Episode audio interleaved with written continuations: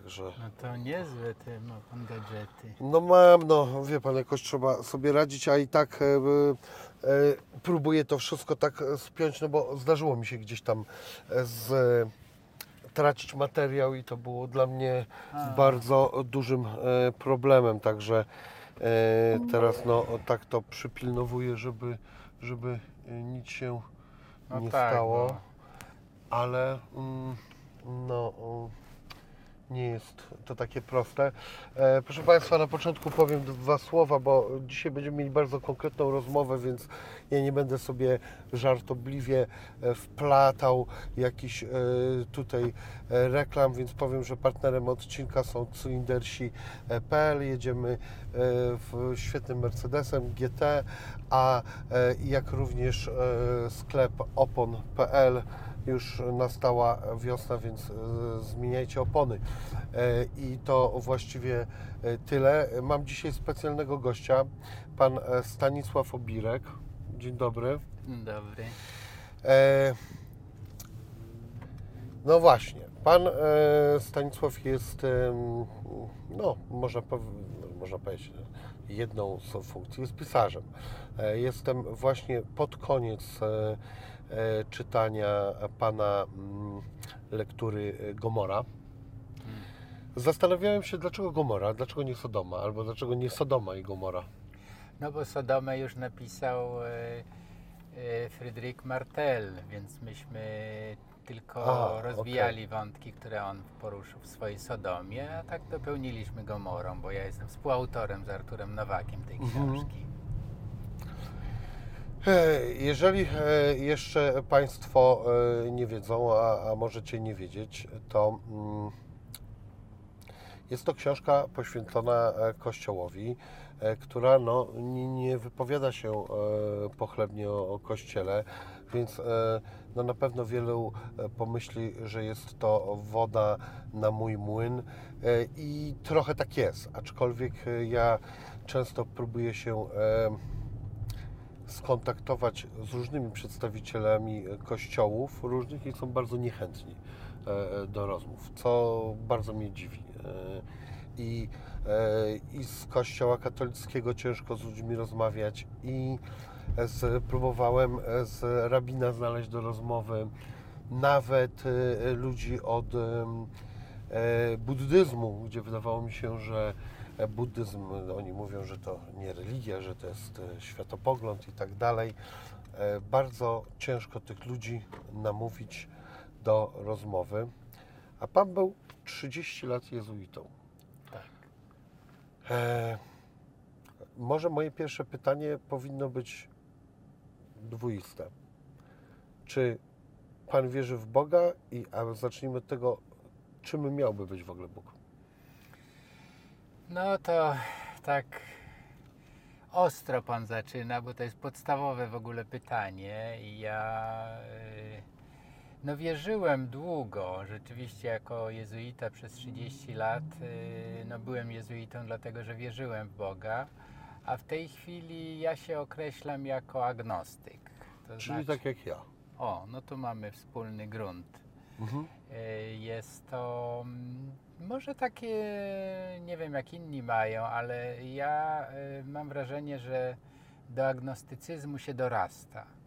To znaczy, przynajmniej w moim wypadku, jest to rodzaj takiego wyjścia poza religię, która jak, jako agnostyk dzisiaj widzę ma w sobie coś ograniczającego. A agnostycyzm jakby mnie stawia w takiej pozycji właśnie otwartej.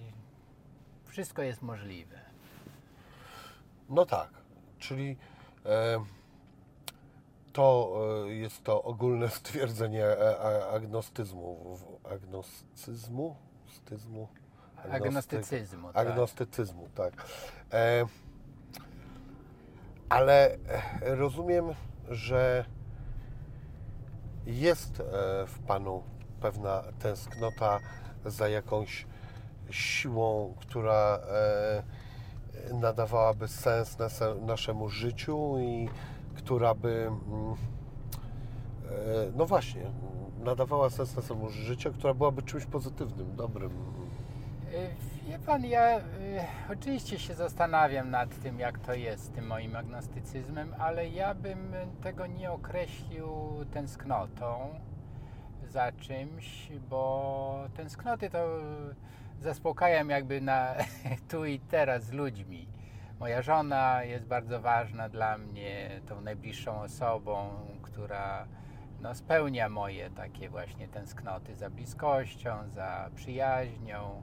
Mam wielu przyjaciół, więc to jakby y, y, tę potrzebę bliskości, właśnie tak bym to nazwał, to jakby realizuję z ludźmi. Natomiast Bóg czy coś poza, to dla mnie jest nie tyle tęsknota, co raczej niemożność do końca wytłumaczenia wszystkiego i dlatego zawieszam trochę ten osąd, czy, czy to jest tylko materia, czy to jest tylko ten świat. Czyli ma to mniej, yy, w moim wypadku przynajmniej, ten mój agnostycyzm ma mniej charakter takiego yy, zaspokajania jakichś potrzeb, raczej yy, no to co mówiłem wcześniej, takiej furtki, że no zobaczymy, co przyniesie przyszłość, że może, może inne e, wymiary, jakieś nieoczekiwane, nie wiem, perspektywy, które się otworzą e, na skutek jakichś doświadczeń. Pan ws- wspomniał o buddystach. Ja w buddyzmie trochę takie widzę niedomknięcie, że e, medytacja, e, trwanie w milczeniu, to co oni nazywają takim satori, jakimś objawieniem, światłem, więc to raczej z tym bym kojarzył. E, e, Nawet ja nie wiem, czy, czy określałbym to Bogiem, czy raczej jakimś horyzontem, jakąś perspektywą niedomkniętą. Dlatego ja zacząłem też od pytania, czym, kim, jak moglibyśmy w ogóle e, pojmować Boga, bądź może jest e, coś na tyle e, cudownego i światłego, bo jednak nam Bóg się naturalnie kojarzy z czymś pozytywnym, Tak. co moglibyśmy wynieść do poziomu Boga. Yy, Może odpowiem tak. Ostatnio na mnie duże wrażenie zrobiło spotkanie z Richardem Dawkinsem, który przyjechał do Polski na zaproszenie polskich ateistów i w ramach e, Dnia Ateizmu e, miał wykład e, i promował swoje książki. I ja o tyle zostałem zaproszony przez ateistów na ten dzień, ale byłem ciekaw tego spotkania i miałem okazję z nim rozmawiać o jego polskim wydaniu jego książki e, Urojony Bóg. I A, dobrze, bo ja próbowałem sobie przypomnieć, e, e, czy to jest autor urojono, urojonego, urojonego Boga. Boga i raczej taki człowiek no, y, łączony z takim ateizmem zdecydowanym. On jest wręcz taką ikoną nowego ateizmu.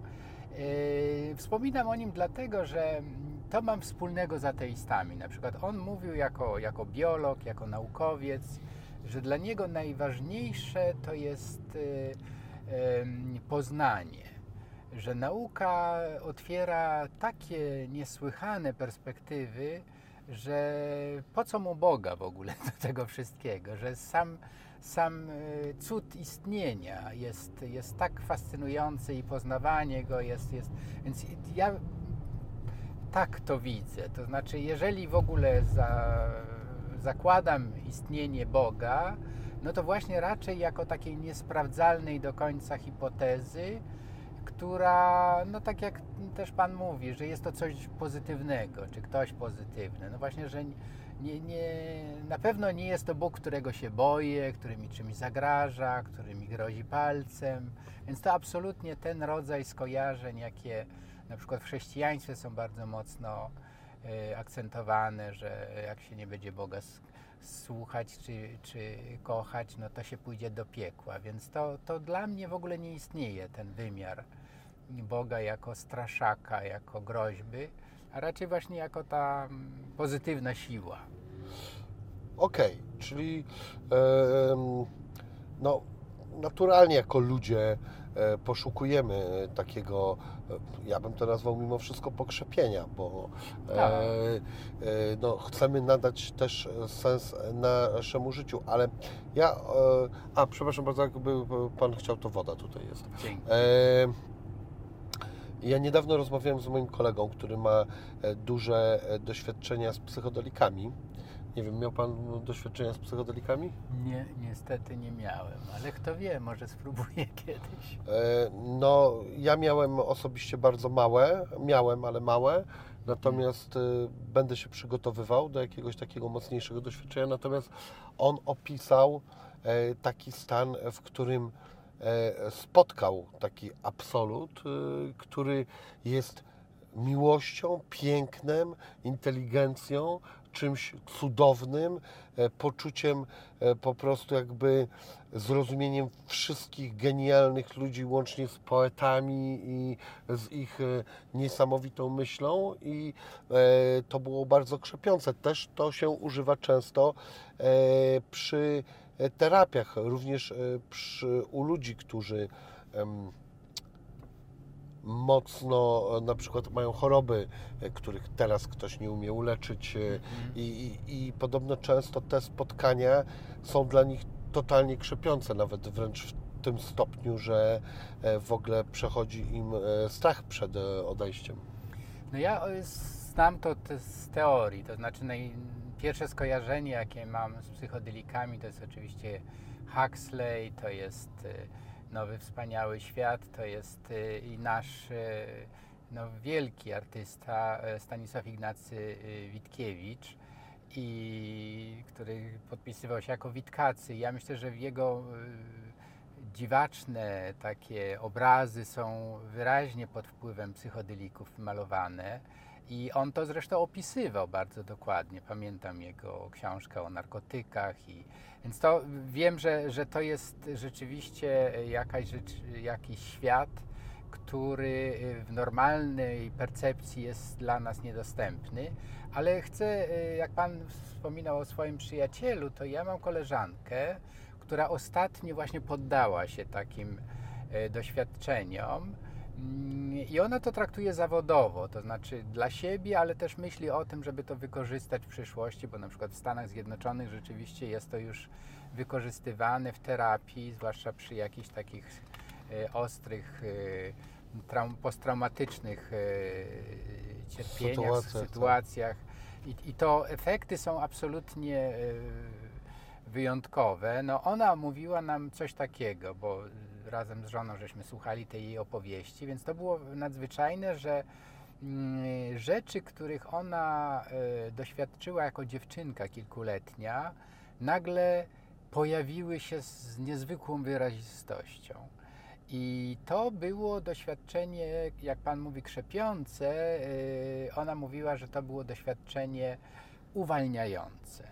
Że ona nie miała do końca świadomości, że te traumatyczne doświadczenia z dzieciństwa, z tych pierwszych lat, że, ją, że ona je zepchnęła gdzieś bardzo głęboko w podświadomość i dopiero te, te doświadczenie, które trwało kilka godzin, ym, ona chyba użyła nawet takiego określenia, jak ją y, połączyło z nią samą. Znaczy jest to rodzaj takiego wyzwolenia, zgody na to, co było i takiego wglądu w siebie, którego ona wcześniej nie miała. Co więcej, jej, jej to w jej pracy bardzo pomaga. Ona jest psychoterapeutką Mhm. i mówi, że też pacjenci czują, że ona jest inna. Coraz więcej psychoterapeutów teraz e, e, sięga e, po te środki. Niektórzy nawet się edukują poza granicami naszego kraju, no bo niestety u nas no nawet badania w pewien sposób są nielegalne, co, co jest w mojej opinii no, karygodne, bo przecież chęć poznania jest właśnie no, czymś wspaniałym, czymś wartym w ogóle bycia tutaj na tym e, To wie pan jeszcze, ziemi, no. zwłaszcza, że to jest coś pozytywnego. No, jeżeli u nas, to nie, niedawno czytałem, że jakiś chłopak miał kłopoty z, y, z śladowymi ilościami marihuany i to leczniczej, z której, którą się leczy. I, I policjant w ogóle nie miał zrozumienia dla tego. Próbowali go tam nawet y, posadzić. E, No wszystko się dobrze skończyło, ale, ale to oznacza, że na przykład policja nie ma, nie jest przygotowana do tego, że, że można psychodeliki traktować właśnie jako, jako lekarstwo, jako nie tylko w celach takich właśnie, żeby eksperymentować, ale po prostu, żeby naprawdę głębokie traumy przepracować, przezwyciężyć. Więc tego nie rozumiem też, dlaczego nasza medycyna, czy w ogóle nasze prawodawstwo jest zamknięte na ten rodzaj, jakby to powiedzieć, leczenia, yy, no takiego zwiększania dobrostanu, jakości życia. No a Nie. właśnie, czy to nie jest tutaj e, troszeczkę e, powodem e, właśnie takie instytucje, między innymi jak Kościół, które ja mam poczucie, że one po prostu najzwyczajniej w świecie lubią status quo, czyli to, w czym oni są okopani, dla tych ludzi, którzy w tym funkcjonują, szczególnie na wysokich stanowiskach, jest w punkt, jest ok. I dla nich każda zmiana, już o rewolucji nie mówiąc, to y, jest po prostu y, zagrożenie ich, y, ich przywilejów, ich e, nie wiem, nawet stanu majątkowego, czy, czy czegokolwiek. No. No, y, wspomniał Pan o Gomorze. No to jest, y, ja trochę zrobię taką szerszą y, wycieczkę, skąd ta Gomora, bo myśmy wcale nie byli pierwsi jedyni, którzy piszą krytycznie o Kościele. y, Nie no, ma 2000 lat, to No ciężko właśnie, być e, ale- e, pierwszym. No. Ale chcę powiedzieć, że sam tytuł na przykład Gomora, przecież to jest taki traktat, to przetłumaczony niedawno na język polski świętego Kościoła katolickiego, Pi- Piotra Damianiego, nie, o, o Gomorze właśnie. I y, Damiani y, opisywał przede wszystkim y, nadużycia seksualne kleru. To jest Mhm. traktat z XII wieku. Dzisiaj ta Gomora jest oczywiście bardziej metaforą i nie chodzi tylko o seks, chociaż też jest ważny, bo to w ostatnich latach zwłaszcza ciągle pojawiają się te bulwersujące wiadomości na temat pedofilii w kościele i tak dalej. Ale y, dla nas y, faktycznie y, ten problem Kościoła jako instytucji hamującej rozwój na przykład demokracji w naszym kraju, czy w ogóle ta, tłumiącej myśl twórczą, rozwój, chyba dotyka Pan istoty rzeczy, mówiąc, że, że, że to trochę jest podszyte lękiem e, przed utratą władzy nad ludźmi. Bo mówiliśmy o tym, że psychodeliki no przede wszystkim y, otwierają człowieka, uwalniają, a to oznacza, że władza, a Kościół niewątpliwie sprawuje taką władzę duchową czy religijną, jeśli człowiek odzyska jakby y, siebie, swoją osobowość, no to wtedy go trudniej nim sterować, trudno nim kierować. Wtedy e, taka, ten system kontroli przez e, e, sakramenty, jak spowiedź, jak reglamentowana komunia, jak no, decydowanie, kto może, a kto nie może przystąpić do komunii, kto może dostać ślub kościelny albo nie, albo pochówek katolicki. To wszystko się łączy systemem kontroli i władzy.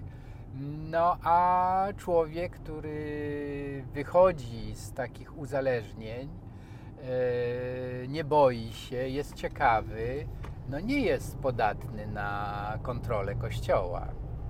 I Kościół się tego boi, nie chce tego. No właśnie, to jest pytanie takie, e, mi się pojawia takie proste jak cep. Czy religia po prostu nie jest złem czy e, tego w ogóle nie powinno być? Bo często ludzie e, taką robią narrację, no to Kościół jest zły, ale tutaj to w sumie fajnie. Nie, może to w ogóle jest zły pomysł, żeby coś takiego istniało. Co to jest w ogóle za wymysł, że ktoś mi mówi, że ma telefon do stwórcy wszystkiego i że w ogóle to ten stwórca to chce, żeby chodzić taka, śmaka, mieć taką fryzurę, a nosić takie gacie, a inne i w ogóle Tak. całą masę jakichś szczegółów, które po prostu są wręcz e, jakby niedorzeczne. Czy religia to nie jest zło? No, to jest y, bardzo gorąca debata dzisiaj. Zresztą nie dzisiaj, właśnie od początku, kiedy ludzie dyskutują. No, religia jest jakoś w centrum uwagi. Raz y, jest postrzegana jako niezwykle ważna, bo pomaga ludziom, bo ich y, łączy wokół jakiejś idei istotnej. No, ja pamiętam czasy, kiedy w latach e, 70., 80. ludzie, nawet niewierzący, gromadzili się w kościołach, uważali, że to jest ta instytucja, która pomaga jednak e, wyzwolić się z komunizmu, wspiera te tendencje takie wyzwoleńcze. E, Zresztą nie tylko w Polsce, w ogóle w,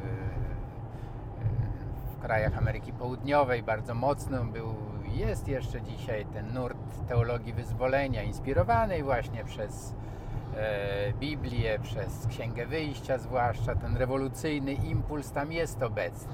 Ale w czasie zaborów e, e, i to chyba nawet e, właśnie w państwach książce czytałem, nie było wcale wsparcia od strony Kościoła i wręcz nawet była retoryka, że wszelkie ruchy wolnościowe to, to, to są niemiłe Bogu. No właśnie, więc to jest, ja mówię, zacząłem o tym pozytywnym, jakby to, co się często słyszy w, w takich opowieściach, jak ważne, ważną rolę, no, są ludzie, którzy uważają, że Polak, katolik to są synonimy, że właściwie To powinniśmy... jest okropne. No właśnie, ale, ale są jakby argumenty za tym, no patrzcie jak to w historii było.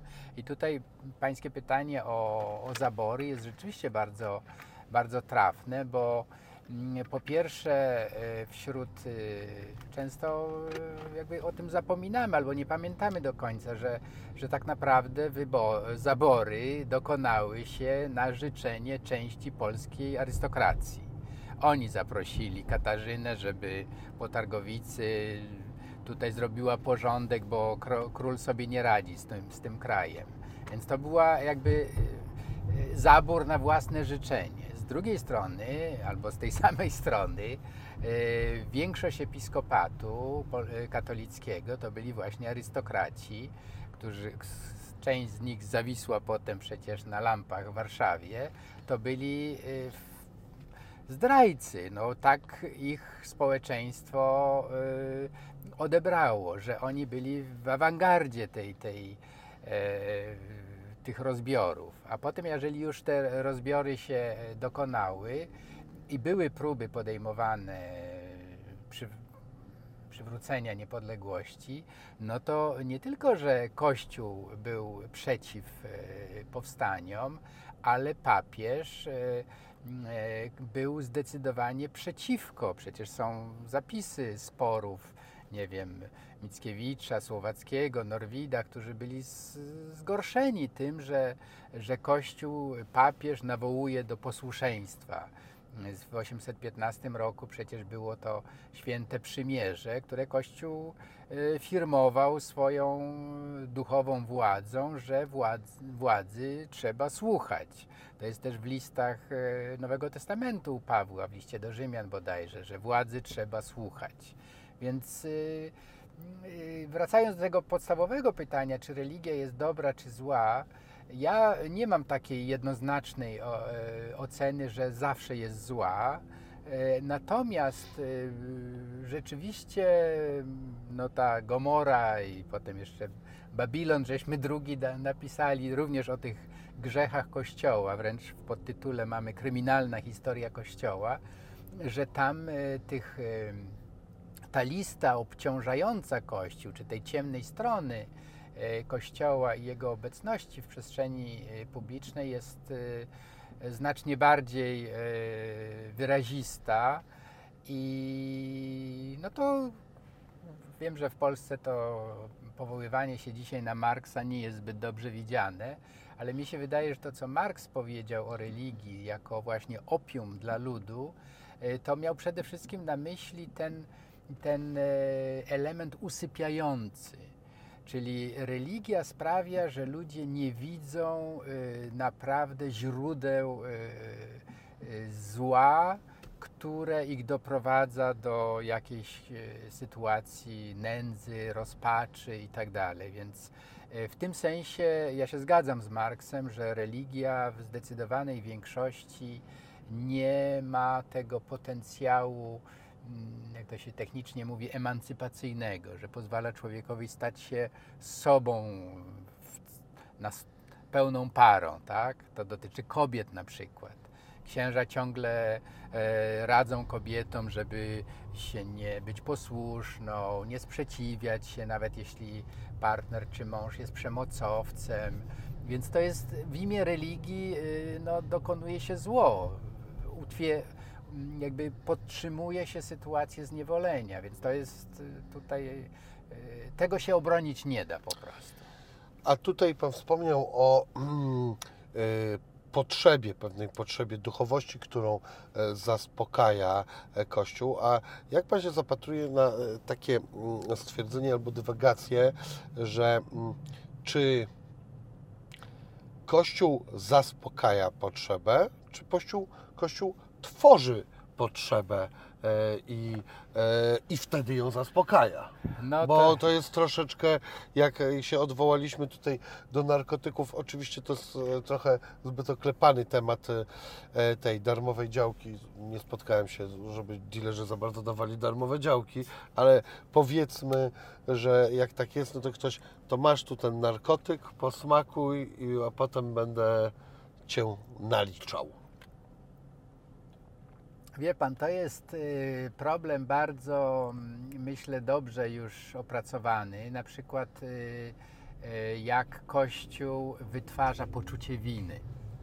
No straszne to jest. E, Jak Kościół, i to jest ten dla mnie mistrzowski opis legendy o Wielkim Inkwizytorze w braciach Karamazow Dostojewskiego, gdzie on opisuje, to jest oczywiście pewien metaforyczny obraz, ale chcę o tym wspomnieć, bo on dobrze pokazuje e, mechanizm, o który Pan pyta. E, Tam e, przypomnę naszym widzom, że jest taka sytuacja, że wielki inkwizytor, no, kolejny proces i tak dalej, i nagle przychodzi sam Jezus. I co robi inkwizytor z Jezusem? Wsadza go do więzienia, przychodzi do niego wieczorem na taką długą rozmowę i mówi, że ty nam przeszkadzasz, że tak naprawdę my lepiej wiemy od ciebie, czego ludziom potrzeba. Ludziom nie potrzeba wolności, ludziom potrzeba e, ojcowskiej troski, my im pozwalamy grzeszyć, mm, my im dajemy rozgrzeszenie i oni są wdzięczni za to.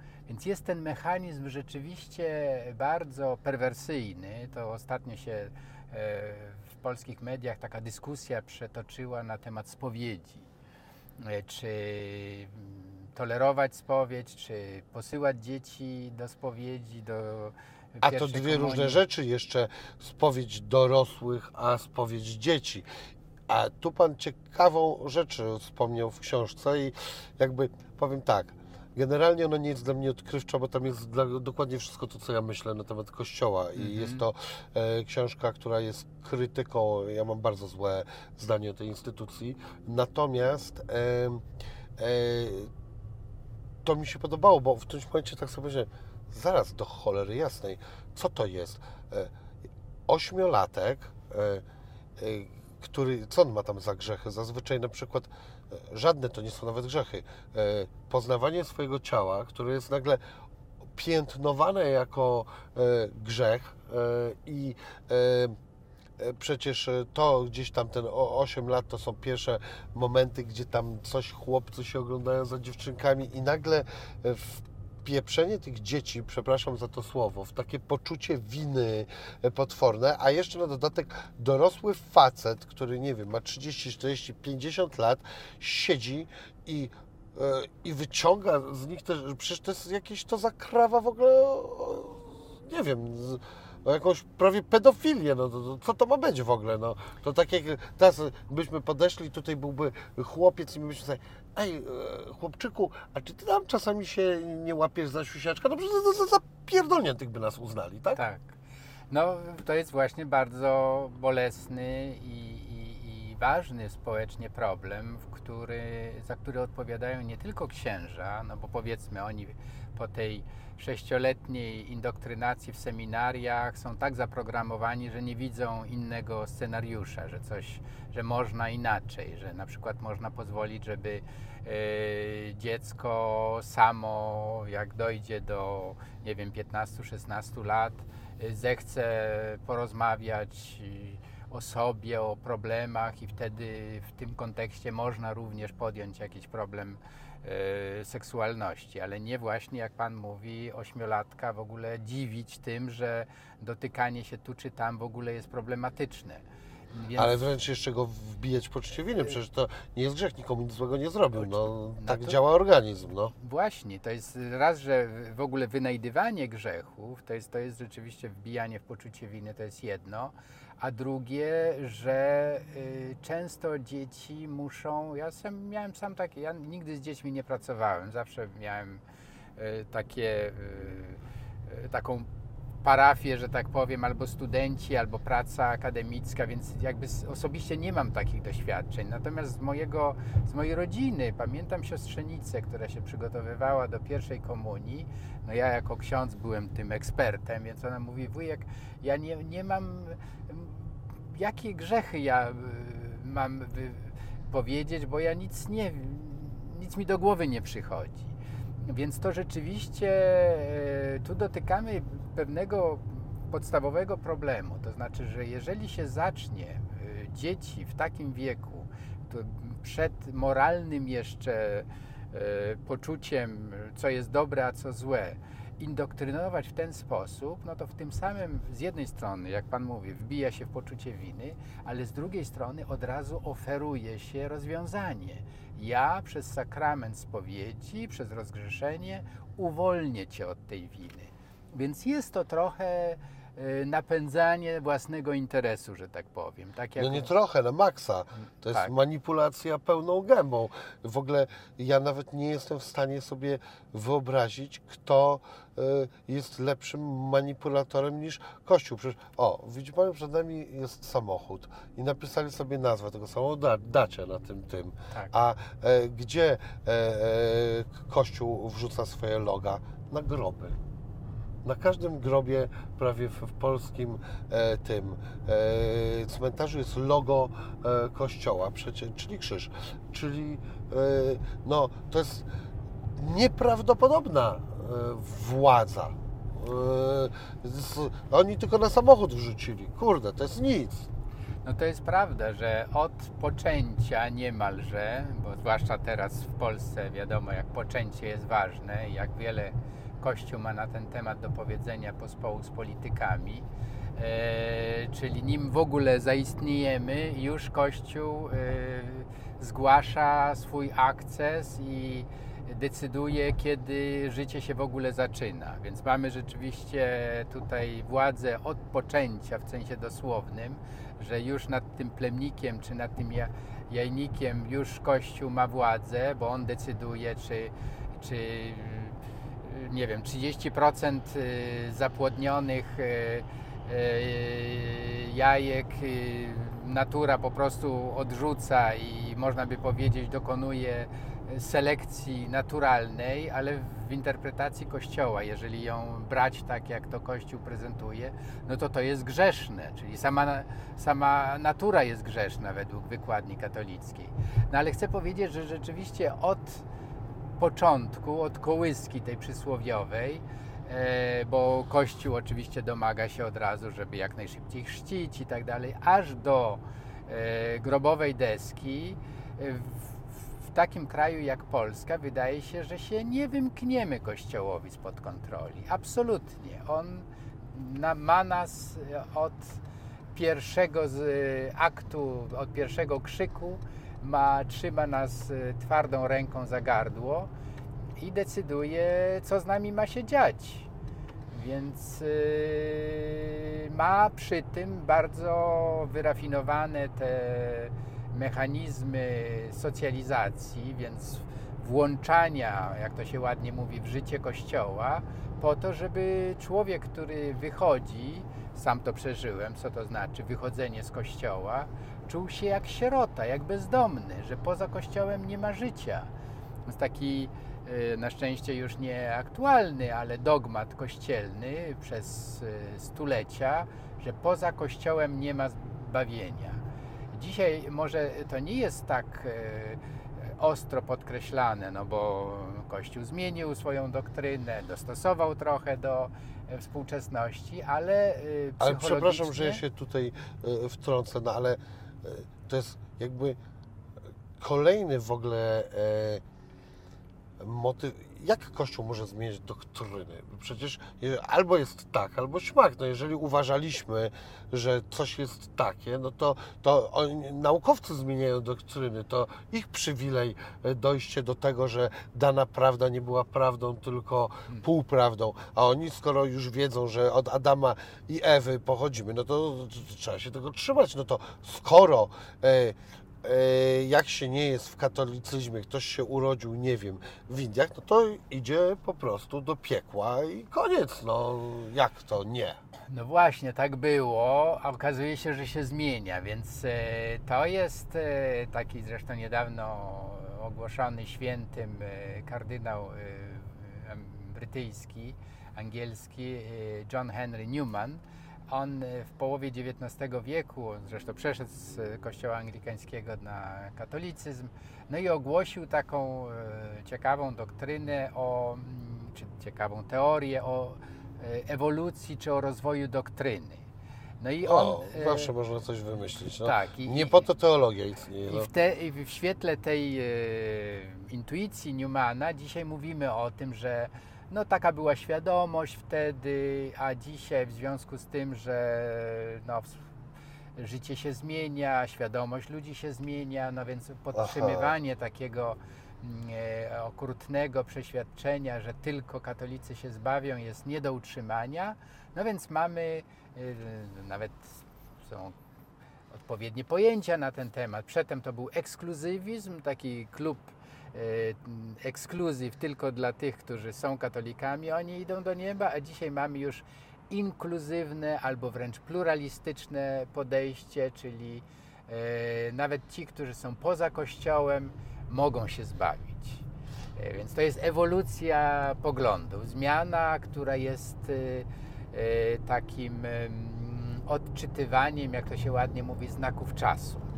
Czyli e, dostosowywaniem e, taktyki do e, sytuacji, aby nie zginąć.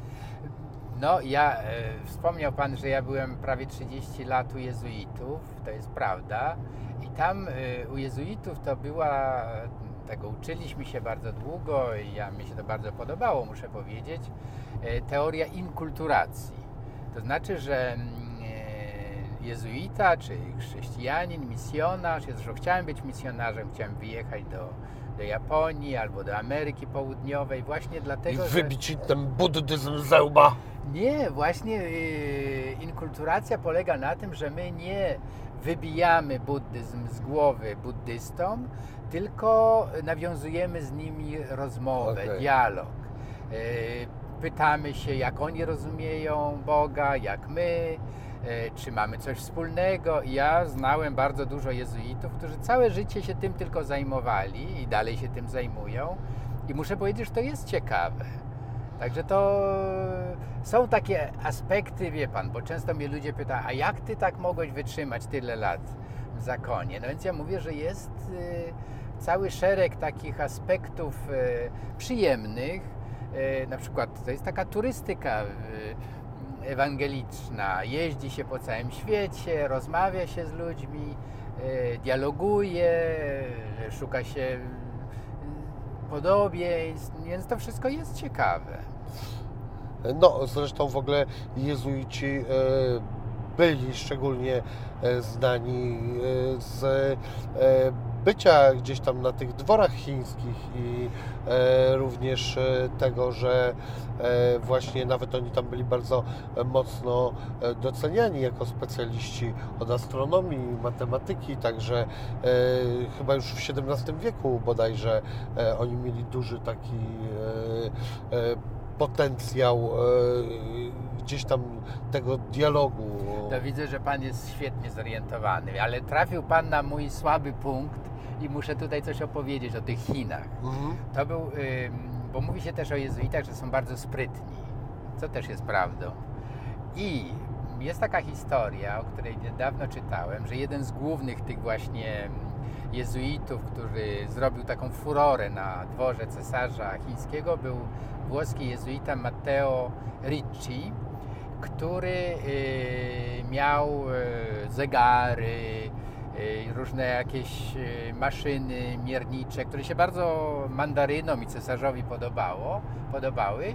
Ale najważniejsze, i tu jest trochę pokazuje ten mechanizm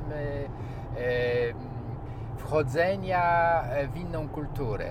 Otóż y, na y, ścianie swojego gabinetu y, Ricci miał taką mapa mundi, taki mapę świata według europejskich standardów, czyli w centrum była Europa, Ameryki, Azja, Afryka i to wszystko było tak namalowane.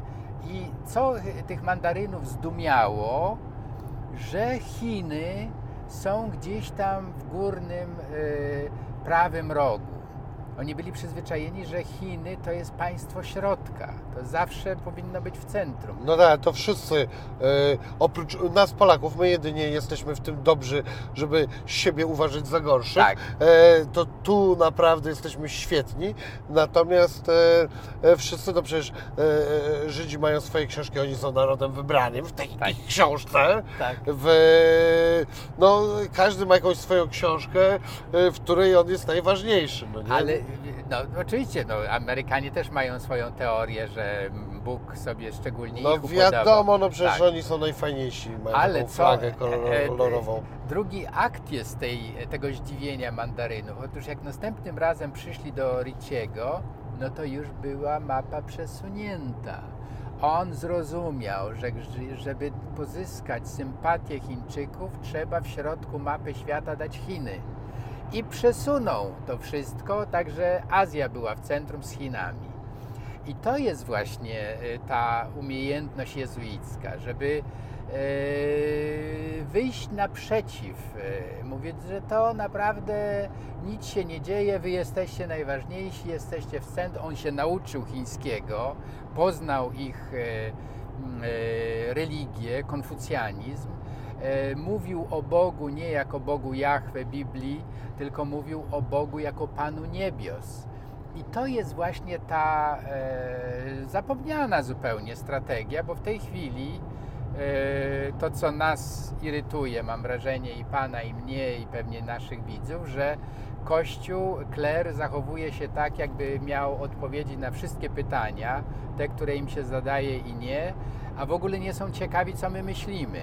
Mówił Pan, że nie ciężko kogoś doprosić na rozmowę e, z kleru, no bo właśnie nie bardzo chcą słuchać, tylko chcą... Ale to wszystkie religie mają. No, to, prawda. tu żadnymi e, specjalistami nie, są tutaj nasi e, księża katolicy, tylko e, ja z rabinem próbuję się e, umówić. Co byłem najbardziej zdziwiony, to już powiedziałem na początku, że buddystów nie mogę namówić na No to się rozmowę. dziwię, bo oni są... Ja mam bardzo dobre doświadczenie. No, z- może mi Pan coś pomoże, jak Pan ma znajomości jakieś, bo ja jestem żywo zainteresowany e, najprostszymi pytaniami. A po co, a skąd, a czemu? Tylko niech ktoś coś powie sensownego do cholery jasnej. No. No, ja panu powiem, jak to było u mnie. Ja miałem takie seminarium e, magisterskie o religiach i miałem bardzo przedsiębiorczego, energicznego studenta, który mówił tak. No, proszę pana, jeżeli my mamy studiować religię, to ja chcę, żebyśmy słuchali przedstawicieli wszystkich religii. I zapraszał, właśnie tak jak pan chciał zapraszać. I przychodzili mormoni, rabin, buddyści. Yy, Ja uważam, że tylko mormoni idą do nieba. no, mormoni by, byli bardzo ciekawi. To były y, misjonarki, dwie kobiety, opowiadały nam o. Ja byłem już w, dość w ogóle jestem sceptyczny i raczej też lubię pytania takie skąd, po co, na co i skąd to się wzięło. No i wiadomo, u Mormonów e, cała ich religia opiera się na księdze Mormona, którą Joseph Smith, założyciel e, Mormonów, dostał z nieba. W, Wiadomo. w formie złotych Jak talerzy. nikt go nie, jak nikt inny nie patrzył, tylko on. On Podobne do innych historii. przymo- przetłumaczył to na angielski, talerze złote z powrotem do nieba zostały wzięte. Tak. I ja, to było w 1830 roku, więc ja się pytam tych e, mormonek, no czy jak to, jak oni mogą w to wierzyć, że to takie naiwne i tak dalej. I one w ogóle nie były jakoś zgorszone, skandalizowane moim bezczelnym pytaniem, tylko powiedziały, Panu brakuje łaski wiary. No to o, to podobne te taktyki jak Jeszcze e, kto u wie? katolickich księży. Tak, mówi jeszcze, kto wie, czy kiedyś ta łaska Panu nie otworzy serca i umysły. No to byłem na straconej tak, pozycji. tak, tak. No nie, no tutaj czasami da się po prostu powiedzieć coś takiego i, i, i zamknąć komuś usta.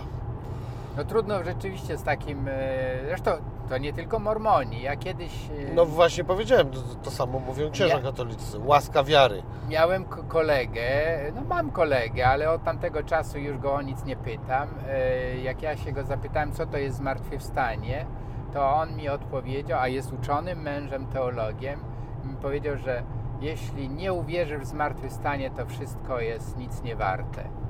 No ale co to jest zmartwychwstanie, to już tego nie podjął. No więc wiedziałem, że już e, straciłem, że tak powiem, e, I lost my case. Nie było sensu dalej drążyć i już wiem, że z nim na ten temat nie porozmawiam, bo on ma wszystko załatwione właśnie dogmatycznie.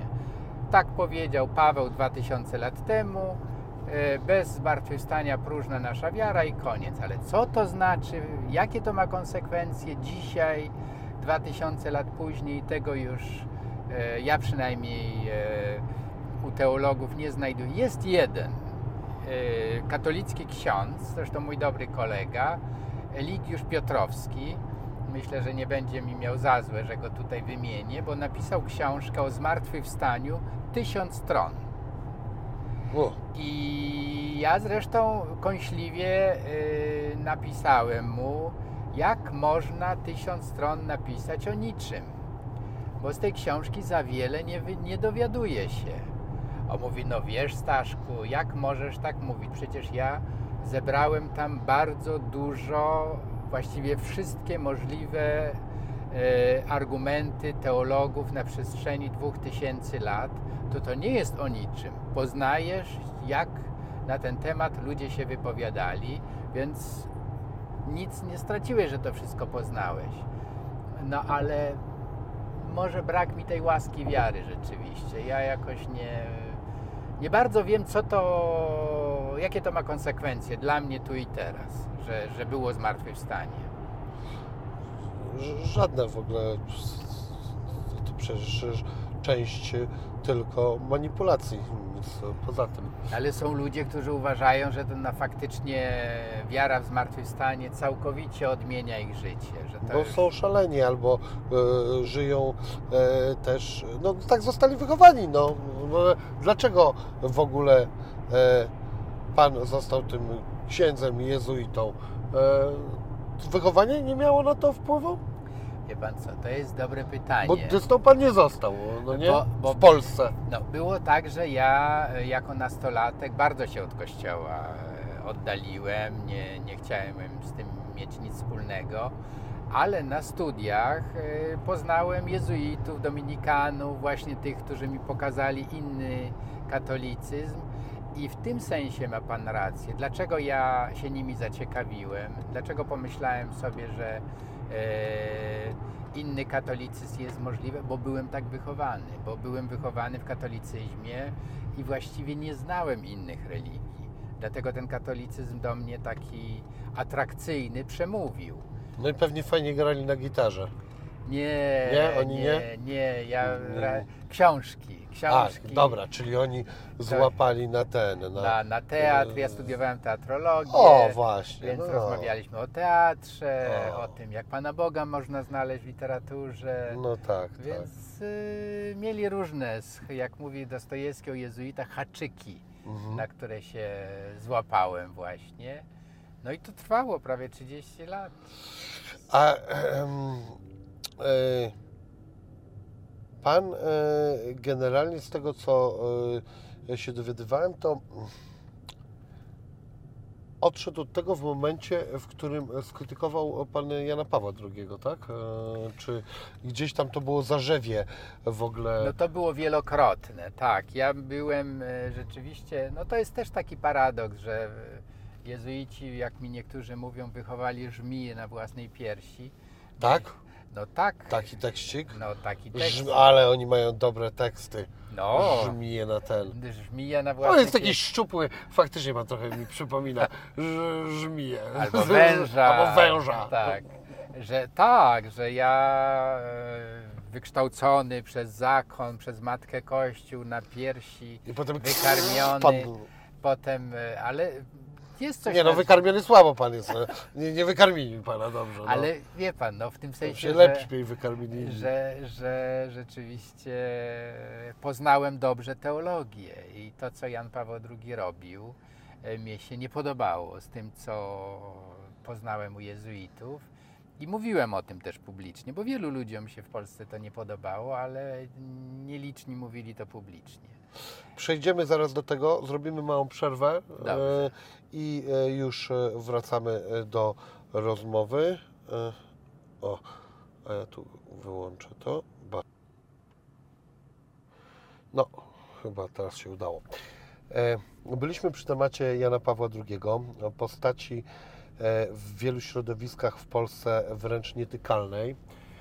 Ostatnio, chyba nie tak dawno, wyszła książka Bielmo, która mm, no, jakby jasno daje wiele dowodów na to, że Jan Paweł II wiedział o pedofilii w kościele i e, jak pan w ogóle zapatruje się na to, e, na tą sytuację i również na to generalnie, że Kościół zawsze ma problem z jakąkolwiek krytyką, a wręcz z tym, żeby, e, no nie wiem, te, tych powiedzmy złych ludzi e, no, najzwyczajniej w świecie ukarać. E, I to nie Kościół jest od tego, tylko jest od tego państwo, ale oni chronią, no.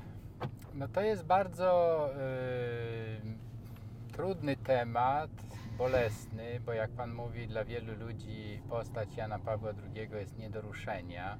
Jest święty, wielki, największy i jakakolwiek próba zadawania pytań na temat jego wielkości już budzi e, kontrowersje.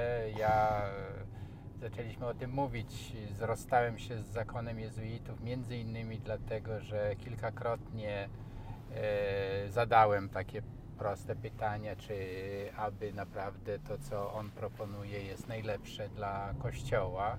I już to wywołało histerię. Zapytałem, czy jego metody rządzenia są najlepsze, czy tam nie ma czasem jakiegoś elementu autorytaryzmu. No więc to wszystko y, 20 parę lat temu się działo i już wtedy jeszcze on żył. Y, Wywoływało wściekłość. Więc dla mnie te dzisiejsze reakcje na książkę Bielmo, czy teraz ostatnio Maksima Kulpa, czy na reportaże, No to był się- reportaż tego samego autora tak, e, książki. Właśnie. y, Więc wydaje mi się, że problem jest nie tylko w autorach pisanych czy robionych reportaży, ale w odbiorze. Dzisiaj sytuacja polityczna i sytuacja Kościoła jest taka, że y, Kościół jest wyraźnie pod szczególną kuratelą y, polityków. Zresztą zawsze był, no mówmy się, od 89 roku właściwie. No nie był za komuny i wtedy dlatego był w opozycji. Gdyby y, był y, wtedy im po drodze, to nie byłoby tej opozycji. No. No, zdarza się właśnie tak, że no tak jak dzisiaj, że nie jest w opozycji dlatego, bo ma bardzo same korzyści płynące z tego, że, że popiera rząd. no świetnie się dogadują. No, Tak, chłopaki. a, a problem, o, o który Pan konkretnie pyta, czyli właśnie jak e, przestępcy w sutannach są traktowani, no to to jest skandal na skalę światową wręcz, bo jednak gdzie indziej, w innych krajach, e, e, choćby w Stanach Zjednoczonych, co znamy od, z książek i z podobnych reportaży, jak się ukazują teraz u nas, że z trudem, ale jednak e, ci pedofile i, ty, i ci, którzy ich chronili, są pociągani do odpowiedzialności karnej. Wypłacają milionowe odszkodowania w Stanach Zjednoczonych w sumie to już jest chyba miliard, więc są to naprawdę duże sumy. E, I przestępcy siedzą w więzieniach. Dlaczego w Polsce jest inaczej? E, Na to się składa wiele powodów, myślę. E, Podstawowy jest taki, że społeczeństwo jakby nie odczuwa potrzeby mm, ukarania tych przestępców. E, Proszę zauważyć, że często e, ofiary, które po kilkudziesięciu nawet latach się zgłaszają z e, traumą, że byli, były molestowane przez księży, spotykają się z niechęcią ich własnego środowiska, z ostracyzmem. Więc już w tym widać, że Polska jest jakaś inna. Znaczy, że się otacza przestępców w jakimś kordonem bezpieczeństwa. E, Poza tym y, kler w zdecydowanej większości uważa się za jakąś kastę e, wyjątkową, bo nie poczuwa się do winy. Mają za złe znowu, że, że ktoś śmie tam e, e, wyciągać jakieś sprawy, że to powinni załatwiać między, nie wiem, kurią a, a ofiarą. No wiadomo, że te porozumienia zwykle e, nie dochodzą do skutku, bo Kościół po prostu nie ma woli, żeby zadośćuczynić za te krzywdy, jakie e, ofiary doznały od, od e, konkretnych pedofilów. No, Problem jest w tym, że w wielu przypadkach tu się nie da zadość uczynić. Tu można jedynie, nie wiem, wypłacić komuś miliard euro, bo e, nie wiem, gdybym ja miał e, na przykład e, poniósł taką, nie wiem, byłbym molestowany, a już nie, bo, bo to też jest sze- szerokie pojęcie, powiedzmy zgwałcony przez księdza, bym chciał tak miliard złotych przynajmniej. Nie wiem, czy to by mi wszystko wynagrodziło. No bo przecież oczywiście to są różne sytuacje, e, różne życie, ale to komuś potrafi zniszczyć całe życie. Przecież ludzie się zabijają po tym. Nie no, E, a, a, absolutnie ma Pan rację, że tego się nie da e, w żaden sposób zrekompensować, zrównoważyć. Chodzi tutaj o jakieś takie elementarne poczucie sprawiedliwości, że krzywda ofiary jest uznana i przestępca jest napiętnowany. Więc tutaj jest jakby problem w tym elementarnym nazwaniu rzeczy po imieniu. I dopiero potem, i to jest to, co jest najbardziej bulwersujące i od czego y, Pan wyszedł, to znaczy, co się dzieje, jakie mechanizmy działają, że ta instytucja, Kościół katolicki, od dziesięcioleci, a właściwie od setek lat, bo historyczne badania mówią, że te problemy są od, od właściwie od zawsze, ale mówimy o Janie Pawle II. Dlaczego y, papież, który jest uważany za absolutnie wielkiego i świętego, nie miał y, tego odruchu moralnego, jak te y, powiadomienia, zawiadomienia ze Stanów Zjednoczonych, z Irlandii napływały do, do Watykanu, żeby coś z tym zrobić. No i dziś- dlaczego nie miał? No więc mamy odpowiedź. W Polsce jest wielkie, jedno wielkie oburzenie. Mamy specjalną uchwałę o ochronie dobrego imienia Jana Pawła. Prześcigują się politycy w, w tym, jak bardzo kochają i cenią i w ogóle media e, pisowskie powtarzają nauki Jana Pawła, żebyśmy, broń Boże, nie zapomnieli, jakim wielki był. A y, głowa Kościoła katolickiego, czyli papież Franciszek, zapytany właśnie o to, tak jak Pan mnie pyta, jak to jest, co powiedział Franciszek. I to jest w dostępnym, y, wielogodzinnym wywiadzie, który przedrukowała gazeta argentyńska, bo ta dziennikarka, która go pytała, jest zaprzyjaźniona z nim, więc wiele godzin rozmawiali na różne tematy. I ja ten fragment tej rozmowy bardzo dokładnie przeanalizowałem. Co powiedział Franciszek? Do ona mówi, no, że w Polsce pojawiły się publikacje, pojawiły się programy, które mówią, że Jan Paweł II ukrywał przypadki pedofilii.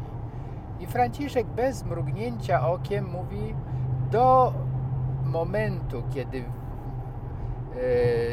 pojawił się skandal w Bostonie, czyli jesteśmy w, la, w roku 2000, Mhm. wszyscy kryli, wszyscy tuszowali pedofilię. Tak to było. Czyli dla Franciszka to nie jest problem, żeby tutaj coś usprawiedliwiać, tylko mówi, to był normalny mechanizm e, nieradzenia sobie, bo nie, że radzenia sobie, tylko nie radzenia sobie. Po prostu Kościół, e, w tym Jan Paweł II od 78 roku, jak był papieżem, dokładnie robił to, co wszyscy robili. A jako to, o czym jest książka, zwłaszcza Eke Overbecka, Maxima Culpa, e, że Jan Paweł II wiedział, on w oparciu nie tylko, bo to się mówi, a, że niewiarygodne są te dokumenty ubeckie i tak dalej. On, on opiera się na aktach sądowych, na konfrontuje ofiary po y, 50 latach, które mówiły coś w latach 70. i po 50 latach przecież jeszcze te osoby żyją, bo wtedy były dziećmi. One wyraźnie mają problem, żeby przyznać się, że coś było, że zdarzało się, ale nie mnie. Czyli tu się nakłada dwie sprawy, moim zdaniem, żeby to w ogóle zrozumieć, ten, ten horrendalną jakąś sytuację i zakłamanie powszechne w, w polskim społeczeństwie i w kościele, że tuszowanie y, pedofilii, przenoszenie pedofilów z parafii na parafię to nie był y, to nie była specyfika polska, tylko w, na całym świecie tak Kościół katolicki postępował. Czyli Wojtyła robiąc to, nie robił nic nadzwyczajnego. Tak wszyscy robili. To jest jedno. A drugie to jest właśnie to, że y, społeczeństwo polskie, y, nawet ofiary, nie mają y, nawyku, czy języka, czy odwagi, czy, bo, bo, bo są pełne wstydu, żeby o tym mówić. Hm. Musimy na sekundkę zatrzymać. E, Coś się poluzowało. tak, zaraz to spróbuję naprawić. O, było takie dobre, a teraz jest niedobre. Dobra, zjedziemy na chwilę na bok i spróbujemy Może panu sobie- potrzymam to. A, proszę chwilę potrzymać, no. E, zobaczę. No to chyba stare na sekundę. O. O. Sprzęt.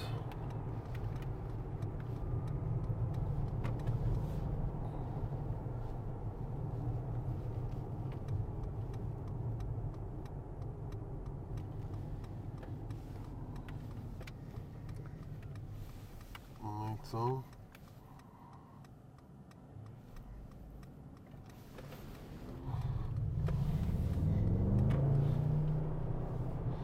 Dobra, zrobię nawet tak.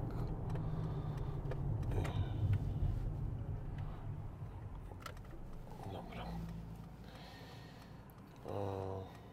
E. Cały ten e, ta teza pada, bo nagle, nie wiem, jak już padła komuna, to nikt nie wziął e, i nie zrobił porządku, tak? No bo dobra, okej, czekamy do danego momentu, już no, jest to wyrachowana gra, ale przeciwnik też jest bardzo wyrachowany e, i e, skończyło się, no i bierzemy i teraz proszę bardzo, osądzamy tych, którzy powinni być osądzeni. Nie. To jest teza, którą ja bym połączył też z inną, która jeszcze jest bardziej e, kłopotliwa, mianowicie, że e, każdy, kto krytykuje Kościół, czy mówi o brudach Kościoła, to tak naprawdę, e, zwłaszcza w PRL-u, e, e, ws- wspierał władzę. Czyli niekrytykowanie Kościoła oznaczało, że ja nie chcę wspierać władzy, więc to jest jeszcze, jeszcze gorsze. Poza tym wszystkie dane krytyczne o Kościele, tak zwane dane dra, drażliwe obycza, obyczajowo, czyli właśnie przypadki mm, nadużyć seksualnych, były traktowane i są traktowane ciągle jako element walki z Kościołem. Czyli, że to było fabrykowane po to, żeby Kościołowi zaszkodzić, żeby Kościoła wpływy osłabić i tak dalej. Otóż ja e, powiem coś, co e, może jest e, mało wiarygodne, czy mało przekonujące, ale ja jestem dzieckiem PRL-u. Ja się urodziłem w 1956 roku i ja znam Kościół i Polskę od, świadomie od lat, ma Pan zielone? Tak. E, czyli od lat y, 60. Mhm. I jako dziecko byłem molestowany. Mhm.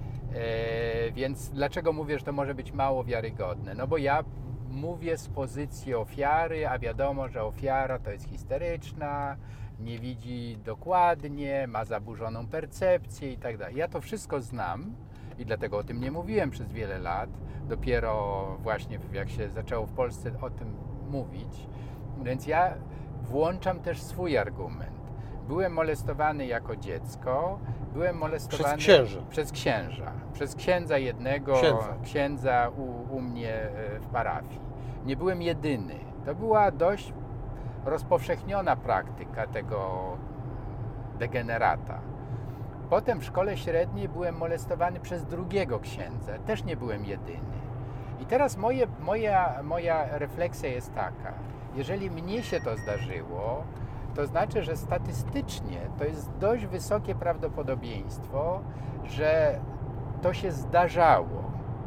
I teraz mówienie o tym w 2023 roku, czy jest szkodzeniem Kościołowi, czy jest dawaniem świadectwa prawdzie, że tak jak mały Staszek Obirek był molestowany, to takimi e, małymi e, Staszkami były setki, a może i tysiące w tym kraju. I dlaczego my, czyli ofiary, z takim trudem uzyskujemy posłuch w tym społeczeństwie, które chętnie słucha obrońców, chętnie słucha tych, którzy e, wymachują szabelką i walczą do upadłego o dobre imię Jana Pawła II, a każdego, jak ci właśnie wspomniani dziennikarze, którzy właściwie mówią w, w naszym imieniu, ofiar. Dlaczego oni są postponowani jako, e, jak to ostatnio ujął, czy biskup Jędraszewski, czy e, historyk, senator, dyrektor Centrum Narodowej Myśli Jan Żaryn, że jest to połączenie gebelsowskich i ubeckich metod. Więc dla mnie to jest bardzo Tylko pytanie, po zagadkowe. czyjej stronie? Pytanie jest właśnie zasadne po czyjej stronie. Dlaczego my nie mamy tej siły, żeby pomóc Kościołowi? Bo tak naprawdę ja, to, co ja powiedziałem w tej chwili, to nie żeby epatować, tylko żeby powiedzieć ludzie, zróbmy coś wspólnie, żeby to społeczeństwo zmienić. Tu nie chodzi o walkę z Kościołem, tu nie chodzi o wal, walkę z y, Janem Pawłem, tylko chodzi o, o, o prawdę o przeszłości, jaką ona naprawdę była. Ale czemu zawsze jest taka racja? Tu nie chodzi o walkę z Kościołem.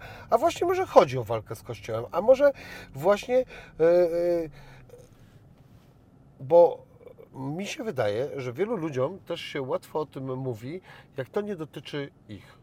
E, I ja pamiętam jeszcze, jak była taka retoryka, jak się rozmawiało o Putinie, jak tam zabił tylko 150 tysięcy osób w Czeczenii e, i a to tam ci ten nieważnie coś brodaci bez duszy, to tam oni to ten, jak już tu, to zupełnie inaczej. E, I, a ja mówię, stary, przychodzi ktoś do ciebie do domu, gwałci twoją żonę, morduje twoje dziecko na twoich oczach e, i co, luzik? Nic się nie stało? E, bo e, e, albo na przykład, no weźmy to poza kościół, no jest e, facet zgwałcił komuś dziecko, zgwałcił, już nie molestowanie, zgwałcił.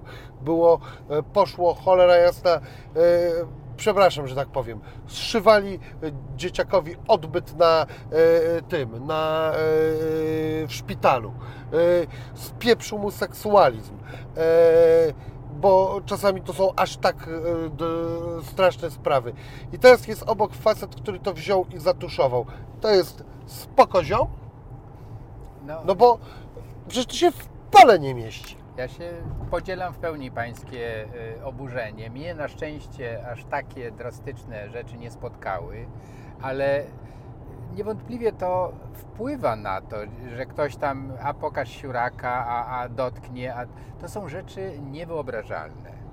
I dlaczego to się toleruje? Dlaczego biskupi, którzy to programowo tuszują i nie pozwalają o tym mówić, są e, przyjmowani z honorami na wszelkich możliwych uroczystościach? Więc coś tutaj jest niehola z tym społeczeństwem. To społeczeństwo jest moim zdaniem głęboko e, straumatyzowane, poranione i wymaga takiego zbiorowego mm, e, uleczenia, uzdrowienia. I może takie rozmowy jak ta nasza sprzyja temu, żeby, żeby stawać na nogi, żeby się nie bać, żeby, żeby szukać prawdy o sobie, żeby się nie dać y, stłamsić. Bo to się komu nie udawało przez tyle lat, właśnie systemem opresyjnym, kontrolą, cenzurą. No ale przecież teraz jeździmy po świecie, widzimy, że można inaczej, że taka Irlandia, o której też mówiono, Irlandczyk to katolik, tak jak mówi się jeszcze dzisiaj o Polak katolik, a dzisiaj Irlandczycy w narodowych referendach pokazali Kościołowi środkowy palec, bo odrzucili, już nie mówię o restrykcyjnych yy, jakichś przepisach e, antyaborcyjnych, e, odrzucili e, zakaz rozwodów, odrzucili zakaz małżeństw jednopłciowych, więc to wszystko, co tak Kościół uważa za Sodomę i Gomorę właśnie, dla Irlandczyków, którzy byli wzorem katolickiego kraju, to wszystko jest dzisiaj oczywiste. Ale dlaczego? Nie dlatego, że się Kościół zmienił, tylko dlatego, że społeczeństwo wymusiło zmiany na politykach, właśnie głosując. I myślę, że to jest jedyna droga. Nie można oczekiwać, y, może ma Pan rację, że dlaczego niby nie, nie, nie mówić jasno, że jest to walka z Kościołem, walka z tym opresyjnym systemem, który uniemożliwia e, bycie normalnym, zdrowym, e, demokratycznym krajem, tylko krajem, który ma równych i równiejszych trzeba to zmienić. To być może nadszedł czas, żeby jasno powiedzieć, że tutaj trzeba się zmobilizować, trzeba odrzucić ten system opresji, jaki Kościół sobą dzisiaj reprezentuje, bo to jest albo albo. No, y, to nie jest tak, że są ci, jak mówiliśmy o tych jezuitach, którzy tam na dworze cesarskim pokazują mapy nowe, a, a zegary i, i, i, i rozmawiają z Konfucjasz, z, z, z wyznawcami Konfucjusza, tylko tutaj mówimy o tym, że albo będziemy mieli system, który nas wdepta w ziemię i nie pozwala nam oddychać, albo staniemy na nogi i będziemy w swoim domu urządzać i meblować pokoje tak, jak my chcemy, a nie jak nam będą to e, czarni e, dyktować. A czy z drugiej strony to w ogóle e, z ich punktu widzenia e, nie jest totalnie do dupy i zła strategia? No bo e, przecież no, w przypadku, teraz mówimy o pedofilii, są różne e, zła i zaniedbania, które można Kościołowi zarzucać, ale e, no, ja bym miał dużo większą wiarę do tej instytucji, gdyby było u nich tak, aha, facet popełnił przestępstwo, no no, akurat tu bardzo mocne pedofile, ale inne, no nie wiem co, nie wiem, ukradł samochód albo e, po pijaku wjechał w kogoś, no tak, on jest u nas, ale w ogóle nie ma żadnego ale, my jesteśmy właśnie od tego, żeby piętnować zło, a e, pielęgnować e, dobro, jakieś pozytywne zachowania, patrzą won od razu na policję, do, ten, do sądu i jak jest osądzony, no to do więzienia albo w zależności od e, wielkości kary, no e, e, wielkości przestępstwa odpowiednia kara i to wszystko, no nie wiem, czy to oni błędu nie robią sami ze swojego punktu widzenia, bo te całe spadochroniarstwo, chyba tak to się w ogóle nazywa, tak. no to przecież e, to jest jakaś Znaczy, absolutnie ma Pan rację i to jest nie tylko w tym wymiarze, ale druga sprawa, której, której nie poruszaliśmy, ale ona może być dobrą ilustracją tej fatalnej strategii, takiej e, przeciwko własnej instytucji prowadzonej. To jest problem e, kateches, e, jak to się nazywa, lekcją religii, ale tak naprawdę to jest katecheza tempa indoktrynacja katolicka za nasze pieniądze podatników w szkołach publicznych. Bo to, co w szkołach katolickich niech sobie robią, ale w szkołach publicznych robi się coś, co jak jeden z, wydaje mi się, najwybitniejszych socjologów religii w Polsce, już emerytowany profesor Uniwersytetu Poznańskiego Józef Baniak, w wielu swoich publikacjach wykazał, że najszybciej sekularyzuje się młodzież dzięki fatalnym lekcjom religii. To odrzuca młodzież od religii, czyli to, co miało być e, źródłem wpływów Kościoła na młodzież, stało się czymś odrzucającym Wręcz młodzież od. Kościoła. Tak. Więc tak samo tutaj, oczywiście, że jeżeli sam Kościół się nie oczyszcza, nawet są takie tezy o zgniłych jabłkach, że tam jedno zgniłe jabłko to nie można utożsamiać całego e, dobrostanu To Kościoła. wypieprzcie to jabłko, no, Ale z właśnie- koszyka, no. Właśnie problem jest A nie tym, wy do drugiego koszyka. Przenosi się i się rzeczywiście ten, ten, to odium, ta, ta niechęć do Kościoła rośnie dlatego, że Kościół no, chroni, tuszuje, y, y, robi wszystko, żeby, jak to się Jan Paweł II często to mówił, najważniejsze jest dobre imię Kościoła. W imię dobrego. z- No po co od razu iść z tym do mediów? Po co od razu o tym mówić? Porozmawiajmy, ja to załatwię. żeby do pierdla szedł przestępca, no może po to. No właśnie, ale, ale y, wtedy to było, bo to chodziło o te lata właśnie, czy on wtedy inaczej, się- żeby... No, ale żeby po tych latach e, Ale nic już- nie zrobili, no. Już 30 lat, już jest po tych latach i... Zresztą- jeszcze był przecież jego pontyfikat dalej e, po upadku komunizmu. Przecież nie, nie umarł w 89 roku, No tak? właśnie, to było jeszcze y, kilkanaście lat trwania tej samej strategii, wręcz umacniania, bo przecież w 93 roku mamy konkordat. Mamy to państwo w państwie. Przecież konkordat właściwie sankcjonuje specjalne Przywileje. przywileje dla tej kasty kleru katolickiego. Przecież to się nie rozkłada na inne wyznania chrześcijańskie, które są też w tym kraju, na inne związki religijne. To jest tylko, czy wyznaniowe, jest to tylko Kościół katolicki i dlaczego? Ja często jak rozmawiam o tym konkordacie, który w moim przekonaniu jest mm, takim kukułczym jajem w, w Polsce demokratycznej, bo jest to niedemokratyczna właściwie instytucja, czy sposób załatwiania sprawy, że nagle jedno wyznanie ma umowę międzynarodową. Jakby tego nie można było załatwiać po prostu z Polską jako, jako krajem. Y, bo- y, Bo przecież jest ambasador y, polski przy, przy Watykanie.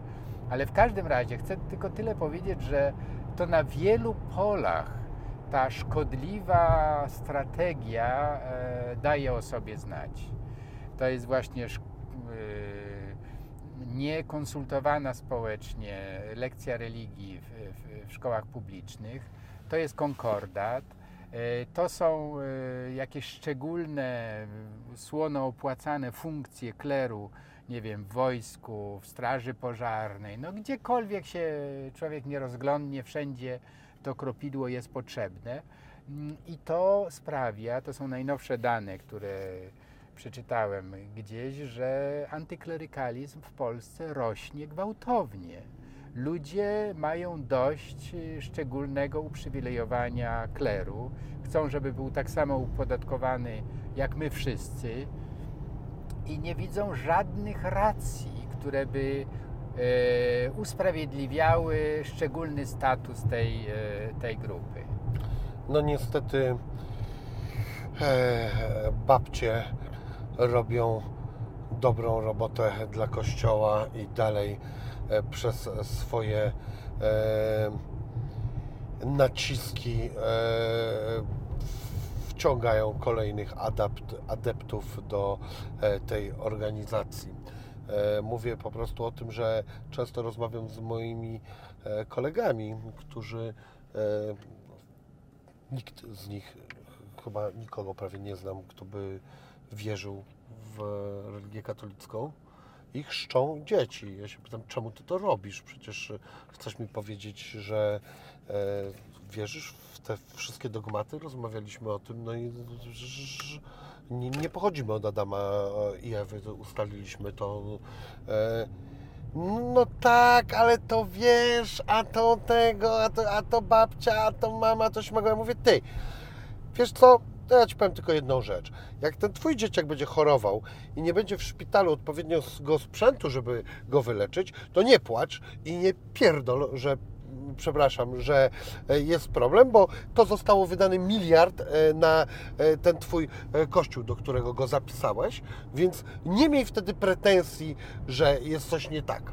Powiedz, okej, dobrze, kupiliśmy nowy ołtarz w kościele pod wezwaniem e, e, Matki e, Boskiej, jakiejś tam, coś tam.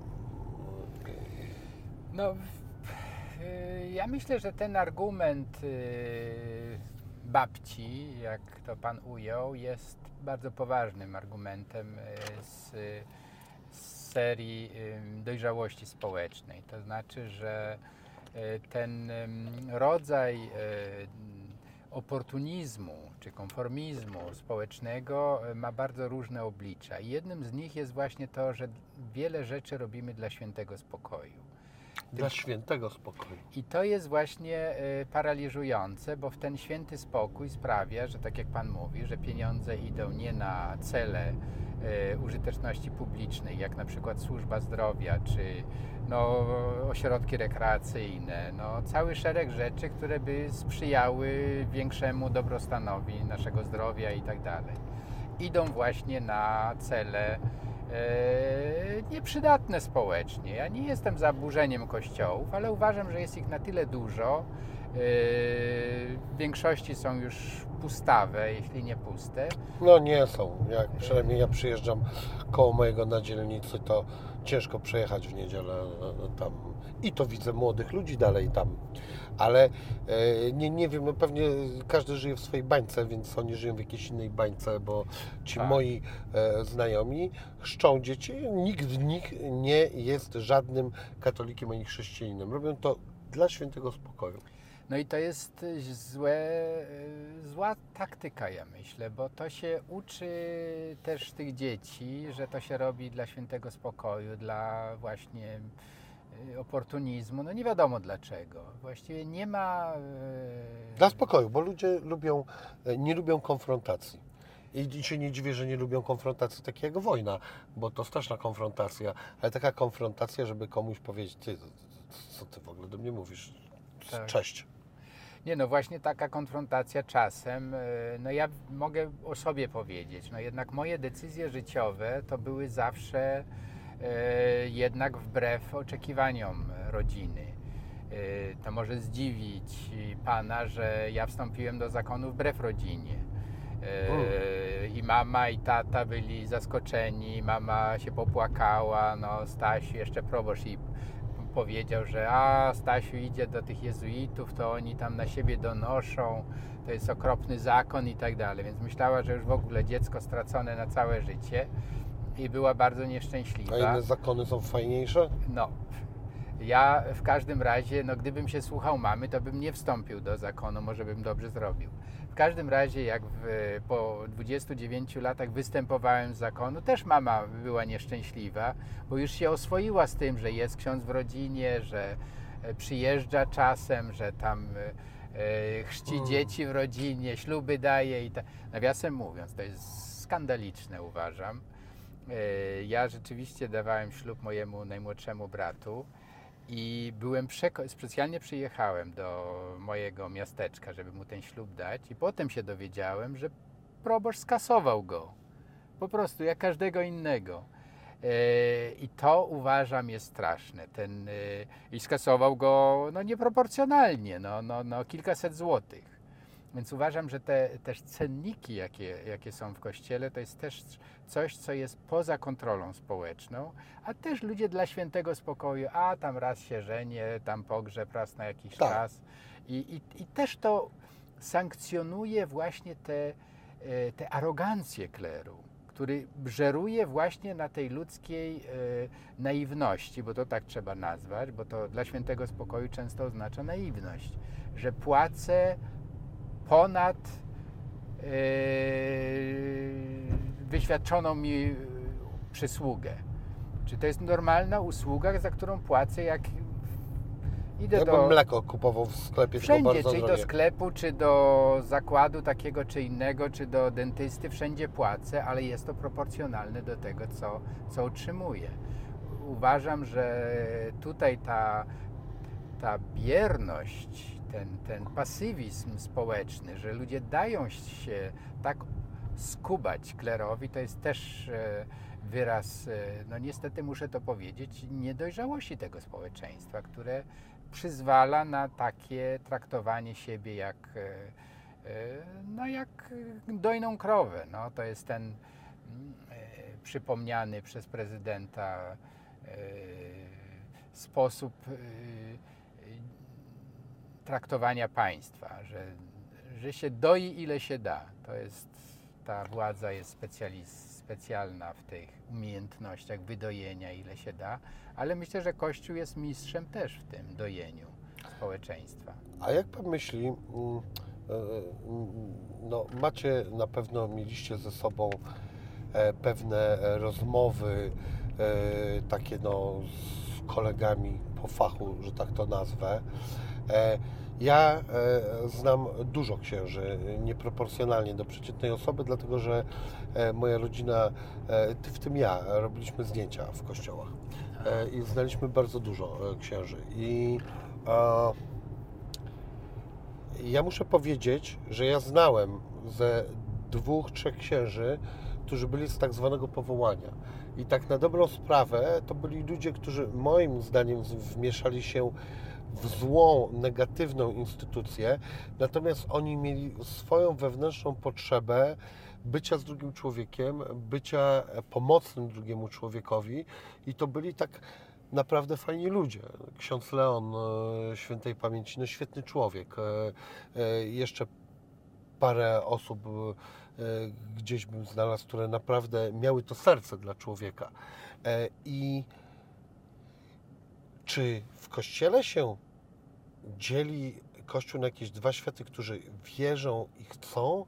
I czy tam są też tacy cynicy, którzy nic nie wierzą, oni wiedzą, że to jest kupa bredni, tylko po prostu oni, no okej, w tym systemie całkiem łatwo ugrać parę rzeczy.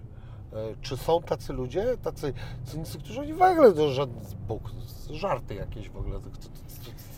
Znaczy ja mogę powiedzieć o, o sobie, bo w końcu 30 y, prawie lat to jest długi okres y, czasu y, i mam wrażenie, że ten, te 30 lat sensownie przeżyłem w zakonie. Przede wszystkim dlatego może, że większość czasu spędzałem poza Polską. I e, to były głównie kontakty akademickie z innymi uczelniami jezuickimi. Zresztą byłem też e, rektorem e, Ignacjanum Polskiej tutaj uczelni jezuitów i próbowałem, najpierw się uczyłem za granicą, potem jak zostałem sam wykładowcą, starałem się to, czego się nauczyłem, wprowadzić w polski kontekst. I e, wydawało mi się, takie miałem e, nieodparte wrażenie, że to jest możliwe, że to będzie możliwe. To mnie też do jezuitów przyciągnęło jako, jako zakonu, który przez lata, przez stulecia no, uczył głównie, miał kolegia, uniwersytety. Więc wydawało mi się, że można w ramach tej instytucji być właśnie takim człowiekiem oddanym. I ja to robiłem z, chyba z głębokiego wewnętrznego przekonania i z pasji, żeby mówić o tym nowym katolicyzmie, o tym katolicyzmie otwartym, dialogicznym, niezamkniętym w sobie. I wielu jezuitów takich spotykałem zwłaszcza właśnie w, poza Polską. I do dzisiaj się zresztą z wieloma przyjaźnię i czasem żartobliwie, ale też poważnie mówię, że większość z nich nie zauważyła nawet, że ja przestałem być jezuitą. To znaczy, że dla nich jest ważne to, że się przyjaźnią ze Staszkiem Obirkiem, a nie e, z e, członkiem takiej czy innej organizacji. I to, że ja w tej chwili mm, jestem e, poza kościołem, że mam w ogóle kłopot z religią, to dla nich nie jest żaden problem. Oni po prostu traktują mnie jako, jako przyjaciela, jako kolegę. I teraz, y, dlaczego ja ten długi wstęp zrobiłem? Chodzi, chodzi o to, że można, są takie nisze w kościele, takie nisze, bo to myślę jest to jednak nisza, w której tacy ludzie jak właśnie ten wspomniany przez pana Leon, czy ci moi znajomi jezuici, że chcą rzeczywiście, żeby ludziom pokazać, że w chrześcijaństwie jest możliwy inny świat, taki właśnie otwarty, dialogiczny, dyskutujący i, i, akceptujący ludzi takimi, jakimi są. I teraz, i to jest właśnie ta e, mniej piękna część historii, jak wracałem do, do Polski, dopóki byłem potrzebny, bo trzeba było remontować kolegium, bo tam trzeba było odzyskiwać jakieś części, bo tam były szpitale. Okazało się, że Obirek był świetny w tym. Y, Nie bał się mediów, rozmawiał z ludźmi, mówił o tym, co w momencie, kiedy kolegium zostało wyremontowane, Ignacjanum y, zyskało nowy status, ja zaraz przestałem być rektorem, bo się okazało, że jednak pewne moje wypowiedzi medialne nie wszystkim się pomaga, podobają. Miałem duże dossier w Watykanie, o czym mi mówił znajomy jezuita, który to czyścił do pewnego momentu. Mówi, że dopóki nie powiedziałeś o tym, że, że Jan Paweł II jest złotym cielcem, to mogłem czyścić twoje donosy na ciebie, ale teraz to już trudno będzie, bo to za grube. Stąd wiem, jak to funkcjonuje. To znaczy, że jeżeli taki idiota użyteczny jak ja, e, który się spala dla, tego, dla tej instytucji, przynosi wymierne korzyści, to nawet mu podarują to, żeby od czasu do czasu coś krytycznego powiedział. Ale jeżeli dotknie największej świętości, czyli papieża, który jeszcze wtedy nie był święty, nie był ogłoszony świętym i, i, i nie e, i żył, no to dopóki ja jego nie dotknąłem, to, to wtedy się skończyły e, e, żarty. Ja zostałem pozbawiony wszystkich funkcji, e, zakazano mi uczenia, żeby nie gorszyć młodzież. E, No i na zewnątrz było wiadomo, że proszę, my ukaraliśmy tego niesfornego jezuita i mu pokażemy jego miejsce. No i wtedy ja zrozumiałem, zbliżałem się wtedy do pięćdziesiątki, że nie ma sensu bić głową w mur, że moje miejsce jest jednak poza kościołem, a nie w kościele. I sądzę, że jestem jednym z wielu, który taką drogę przeszedł, bo to jest przecież i Bartoś, e, i Tomasz Polak, i, i no Mogielski ostatnio, dominikanin, który wręcz przeszedł do innego kościoła. Więc No, to z, deszczu pod rynnę. no tak, ale w każdym razie y, mówię o tym, że te mechanizmy tak to, tak to wygląda, wie pan, że, że y, ludzie do czasu próbują, y, czasem odchodzą, niektórzy zostają na całe życie, bo ja nie mówię, że wszyscy muszą odejść, mm, bo nie, nie mam interesów żadnego, żeby ludzi zachęcać do wychodzenia czy, czy odchodzenia, ale wydaje mi się, że tej chwili, w takim kościele, jaki ja go widzę w Polsce, dla uczciwych ludzi nie ma tam miejsca. Ale czy są też te na e, tym mm,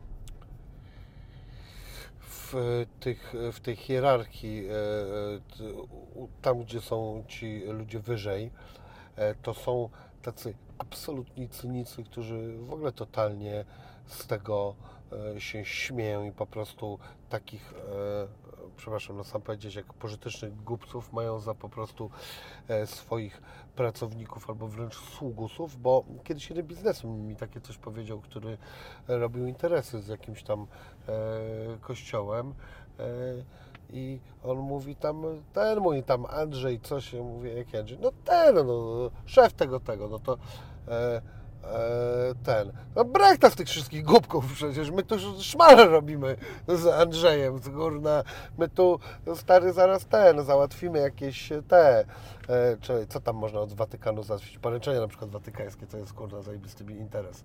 E, do każdego banku się idzie z, z takim papierkiem, można 100 milionów o tak dostać. E, I on o takich interesach mówił i mówi, no to co ty kurna wini, głupi jesteś? Gdzie, gdzie to Andrzej ma w ogóle myśleć o jakimś tam e, tym e, Panu Bogu i czymś. Ma taką robotę. Więc ja nie wiem. Muszę powiedzieć, że ja z biskupami miałem słaby kontakt, właściwie żaden. Wręcz byłem y, traktowany przez nich jako właśnie ta parszywa owca, żeby jak najszybciej jezuici ze mną porządek zrobili. Więc y, nie wiem, ale to, co mnie najbardziej, bo znam kilku biskupów, y, którzy myślę, że są wierzącymi, ale to, co ja mam im za złe, to to, że oni y, nigdy nie wychylili się y, z szeregu. To, co ja nazywam, że to jest najbardziej solidarny związek zawodowy na świecie, jaki sobie można wyobrazić. Jak gangsterzy. Znaczy nie Eee, gangsterzy, to tam się Jak omerta. na siebie Jest, jest, prują bez gadania. Jest, jest coś takiego właśnie jak, jak zmowa milczenia, że nie krytykujemy swoich, nie krytykujemy innych biskupów. I to uważam jest e, niedobrze. E, to sprawia, że ta instytucja w moich oczach jest niewiarygodna. Dlatego mówię, że uczciwy człowiek właściwie w tej instytucji nie powinien, nie powinien firmować jej, E, bo no, większość to, jak pan mówi, no, no, cynicy, którzy robią interes pod szyldem tej instytucji, która jeszcze zdaje się e, pozwala na takie, są różne luki prawne, są ulgi, są, No, fu, cała masa. więc, więc jest sporo ludzi, którzy z tego korzystają, którzy się do tego podpinają i dobrze na tym wychodzą. Mówił Pan o, o zrobieniu zdjęć. No przecież to jest y, biznes bardzo dobry, jeżeli ktoś ma dobre układy z księdzem. Nie, on był dobry za komuny, za e, ten... e, Ale że pierwsze komunie można robić. Tak, no- ale on był dobry e, w trakcie komunizmu, a po rozpadzie nie. komunizmu nie, teraz to jest totalnie nie jest dobry biznes. Aha, To po pierwsze. Po drugie, tak, oczywiście to się e, e, dogadywało z księdzem, tylko e, to też e, no, jedna rzecz, oczywiście to ta z punktu widzenia mojego, ktoś może powiedzieć, że to tak nie jest, ale to jedna rzecz miała sens, no bo jak była ta e, ceremonia, to wejście stu e, wujków z aparatami, e, No tak. to e, po prostu no, robiło z tej ceremonii e, jakby cyrk, no no dobra, dla mnie to i tak cyrk, ale generalnie chodzi o to, że to był problem, więc e, tam musiał być jakiś wyznaczony, jeżeli ktoś miał to fotografować, to musiała być jedna osoba i to już nieważne w jaki sposób ona była dogadana. No e, tak, dla to- praktycznych to- względów. Dla praktycznych względów to jest e, e, e, bardzo do dupy sytuacja, gdy wszyscy mogą w trakcie komunii latać robić zdjęcia, bo No to tak, po tak, prostu tak, tak, tak. e, jest bez sensu, tak? E, a to akurat mówimy tylko o komuniach, bo jeżeli e, są takie sytuacje jak e, chrzest albo e, ślub, e, to wtedy nie ma żadnego wyznaczonego e, fotografa i e, wtedy sobie może ten e, zdjęcia może robić rodzina bez żadnego problemu i e, tylko zazwyczaj oni nie wiem jak ksiądz chrzci dziecko, to nic zdjęć nie robią, bo, bo No nie tak. wiedzą, że to ważne. No tak. E, no i, i to, to takie technikalium. E, ja się zastanawiam, czy w tej książce mm, mm, jednego pewnego błędu Pan e, nie popełnił.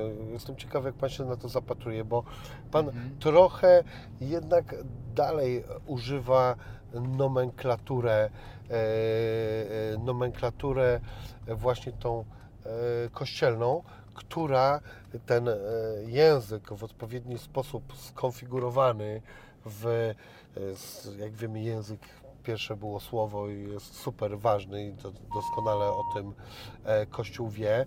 Nawet używanie słowa, nie wiem, e, Ojciec Święty albo w ogóle Święty, czy tam chyba padały takie słowa, czy to trochę e, nie wydaje Panu się, że czasami to niepotrzebne jest użycie takich słów, bo no, dla mnie słowo święty to jest straszne słowo. To jest w ogóle takie, które tak, ktoś idealny, no, w ogóle okropne słowo. Do, dotyka Pan podstawowej sprawy tego, że no to co w filozofii Wittgenstein mówił, że właściwie e, nasz język jest e, naszą granicą, on wyznacza nasz i to jak, jak, jak go używamy rzeczywiście wyznacza też e, świat, w którym żyjemy. Zgadzam się, że to jest problem, że używanie języka instytucji, którą się upisuje, jest w jakimś sensie również uleganie tej instytucji. E, Myśmy w drugiej książce tej e, Babilon e, zaproponowali taką pewną nowość gramatyczną, to znaczy powiedzieliśmy, że nie będziemy pisać Kościół z dużej litery. Mhm. I nawet zrobiliśmy taki komentarz, e, że ze względu na to, że ta instytucja e, jest opisywana jako instytucja kryminalna, bo taki jest podtytuł właśnie Kryminalna historia Kościoła, no to e, uważamy, że nie powinno się jej pisać z dużej litery, bo to jest jakby wyraz jakiegoś szacunku. Więc to jest tylko taki mały e, komentarz do, do Pańskiego pytania. Uważam, że powinniśmy w ogóle przemyśleć, dlaczego na przykład w języku polskim mówienie do księdza pan czy do biskupa e, jest traktowane jako e, uwłaczające. Unikam tego. To jest e, znowu kolejna diabelska sztuczka tych ludzi. Przecież nie mówimy murarzu, nie mówimy piekarzu, Tak.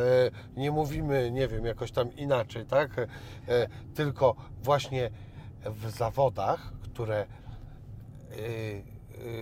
chcą od nas wyjątkowej estymy, zaczynam, że do, do lekarza powiemy, że panie doktorze czasami. Tak, tak, E, tak. e, I księża doskonale wiedzą, proszę księdza.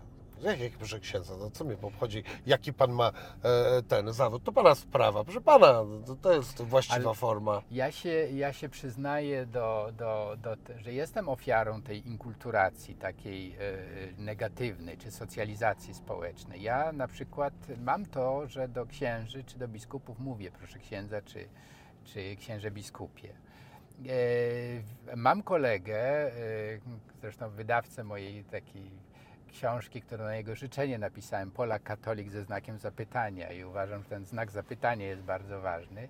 Piotr e, Szwajcer, bo o nim mówi, wydawca Dawkinsa zresztą też, on zawsze mówi, że Staszku, ty ciągle je, powi- je, po, jesteś na detoksykacji. Tobie potrzeba dużo czasu, żebyś wyszedł z tego języka. Więc tak, y, przyznaję O, rację, właśnie. że wy- wychodzenie z tego języka jest procesem długotrwałym, y, trudnym. Czasami może niemożliwym nawet. Y, Trzeba zmienić chyba to, o czym Pan wspomina kilkakrotnie, te bańki, bańki, w których żyjemy. Jeżeli człowiek ciągle jest, no ja w tej chwili mam bardzo mały kontakt z tą instytucją, w ogóle do kościoła nie chodzę poza jakimiś, nie wiem, jak jestem za granicą, zwiedzam architekturę. No tak, Tak. tak. są, kościoły Ale, są cudowne. ale jednak we względem. mnie tkwi to, ten, ten rodzaj takiego, to jest tak jak, ja jestem ze wschodu, jak to mi żona mówi, że ty jak y, przekraczamy granicę województwa lubelskiego, to już zaczynasz śpiewnie mówić. Okej. Że jest to jakiś kod taki y, gramatyczny, który jest silniejszy chyba od nas, ale to No tylko tym- świadczy o problemie. Na tak, tym bazuje cały Kościół. tak. Ja e, kiedyś, e, jeden kolega tak mi powiedział, e, e, kolega mój rozmówca tutaj, powiedział, oj Wini, ja się tam nie zdziwię, jak przed śmiercią to ty się nawrócisz. Ja mówię, stary, to ja ci mogę teraz powiedzieć, że jak będzie kostucha stała, to ja wszy, wszystko e, zrobię, wiesz co, no, każdy, kto przyjdzie do mnie, wiesz, z wybawieniem, to ja do tego wrócę. Jest w ogóle taka teoria chyba bardzo słuszna, że jeżeli się przedstawi pojęcie absolutu, czyli e, Boga e, osobie do ósmego roku życia, to jest nie do usunięcia z głowy. E, I że to jest, e, to tego się nie da usunąć całkowicie. To także mm, to jest, e, no, na tym bazuje ta instytucja i to jest jej wielka moc. A ja się zastanawiałem, jeszcze właśnie bardzo ciekawa rzecz. Jak ta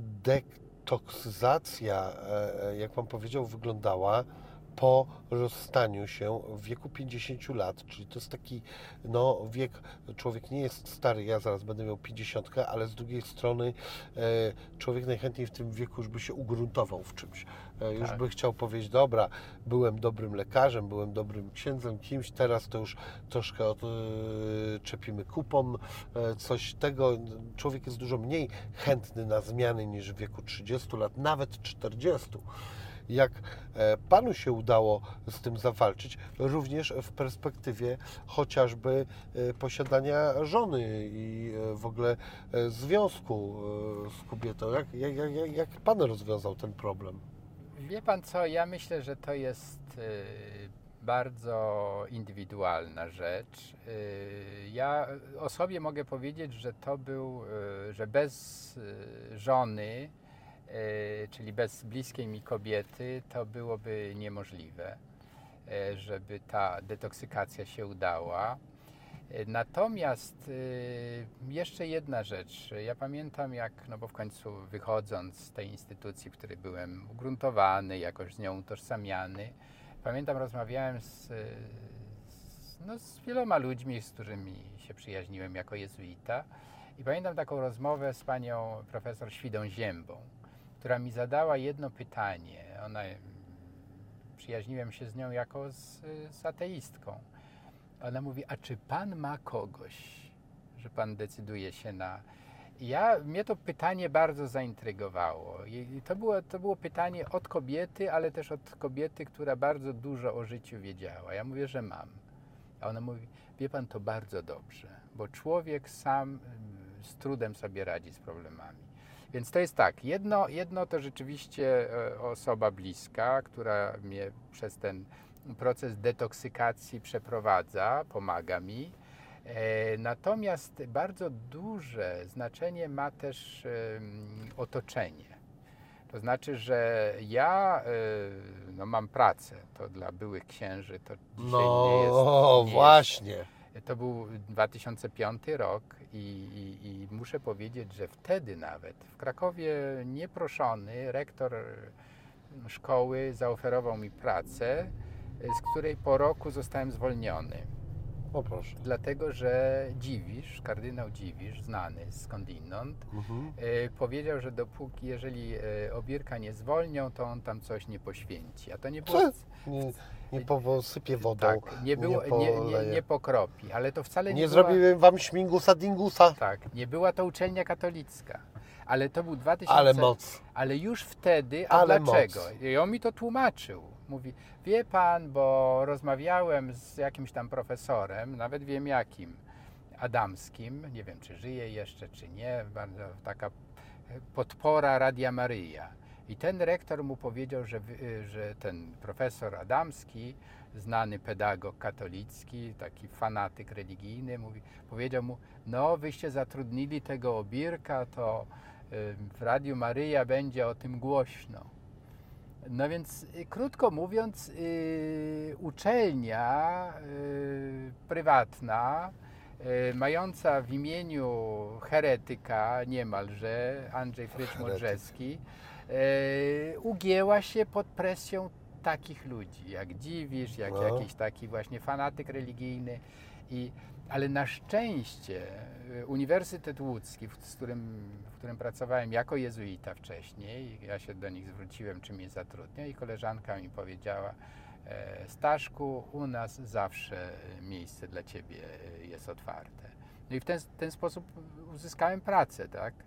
Ale gdyby, gdyby to był tylko Kraków, gdyby to była Kraków, który kontroluje tam wszystko, już nie mówię, że wię- większość posiadłości wewnątrz murów Starego Miasta i poza nimi należą do kościoła, to tam bym y, zginął. I wielu ludzi, właśnie dlatego y, mówię, jak jest trudno y, ludziom uzależnionym od tej instytucji, bo ona ma długie ręce, naprawdę. Dlatego chwała tym, którzy wtedy jednak się jej przeciwstawili. I dzięki właśnie takim ludziom stanąłem na nogi. No i po tych 18 już latach mogę powiedzieć, że y, zbawienie jest poza Kościołem. Y, To mówię wcale nie żartobliwie, Mhm. tylko mówię też ludziom, którzy się zastanawiają, czy odejść od tej instytucji. Są przekonani, że poza nią to, to koniec świata. No mnie pan namówił, ja, y, ale ja jednak chyba przystępuję, bo ja widzę, że to jest cholerna moc. Ja tutaj się biłem z koniem, a tu na koniu trzeba jeździć. No. Głupi jestem. No tak. Ale ten koń narowisty, myślę, że to może się jeszcze... Pan przy 50 rzucał, ja wchodzę w to teraz na grubo. No to Teraz, jak mówi ojciec Ryzyk, szczęść Boże, aleluja i do przodu. Tak jest. To z, z księdzem Zykiem będziemy musieli się jakoś poznać, coś tu, radio, ja mam zasięgi, zaraz ten. Nie, ja myślę, że on jako partner biznesowy jest skuteczny. No, To, to niewątpliwie. To niewątpliwie. E, jeszcze, a, miałem jeden komentarz taki. E, no, moja mama e, e, znała takiego jednego księdza, który właśnie e, przychodził do niej i e, e, ponieważ dziadek jeszcze robił te zdjęcia i on wpadał czasami w nocy pożyczyć pieniądze, bo był takim trochę imprezowiczem e, i jeszcze był taki klub Kaskada w Szczecinie, e, do którego on lubił chodzić i czasami się zdarzyło, że mu tam gdzieś zabrakło i e, a, a mój dziadek też był imprezowiczem, więc często go nie zastawał w środku nocy, więc potrafił zastać moją mamę. Mm, I on e, podobno był spoko, ciepłym człowiekiem ogólnie, e, tylko no, żył w tym poczuciu winy z jakimś durnym i on jej w którymś momencie mówił, słuchaj, co ty myślisz? To, to, to z tym spokój wszystkim, tylko co ja mam robić? Ja mam cztery dychy, ja nie wiem, co ja mam robić, gdzie ja robotę jakąkolwiek znajdę. Ja nic nie potrafię, na gitarze umiem grać, no ale nie mam żadnego konkretnego zespołu, no to, to, to co, co tu robić, proszę Państwa? No i, i taką on miał e, do niej jakby em, retorykę, czy jak to tam się nazywa, no. No tak, ja też znam wielu, że mówią, że chętnie by wystąpili, ale nie mają zawodu, pracy nie dostaną, Kościół ma długie ręce, wszędzie ich dopadnie. Także lęk, lęk przed zmianą jest paraliżujący i większość księży, którzy mają dość tej instytucji, dlatego tylko tkwi, że, że nie bardzo wie, co mogłaby innego robić. Proszę Państwa, to był mój e, specjalny gość, e, pan Stanisław e, Obirek. Tak. Tak? Dobrze, bo ja w którymś momencie gdzieś miałem, że T jest w tym nazwisku, a e, tam... Jest bez T, obirek bez T. Tak. Tak. E, e, dziękuję bardzo za Bardzo rozmowę. dziękuję, bardzo było miło. To był Wasz prowadzący Wini. Essa.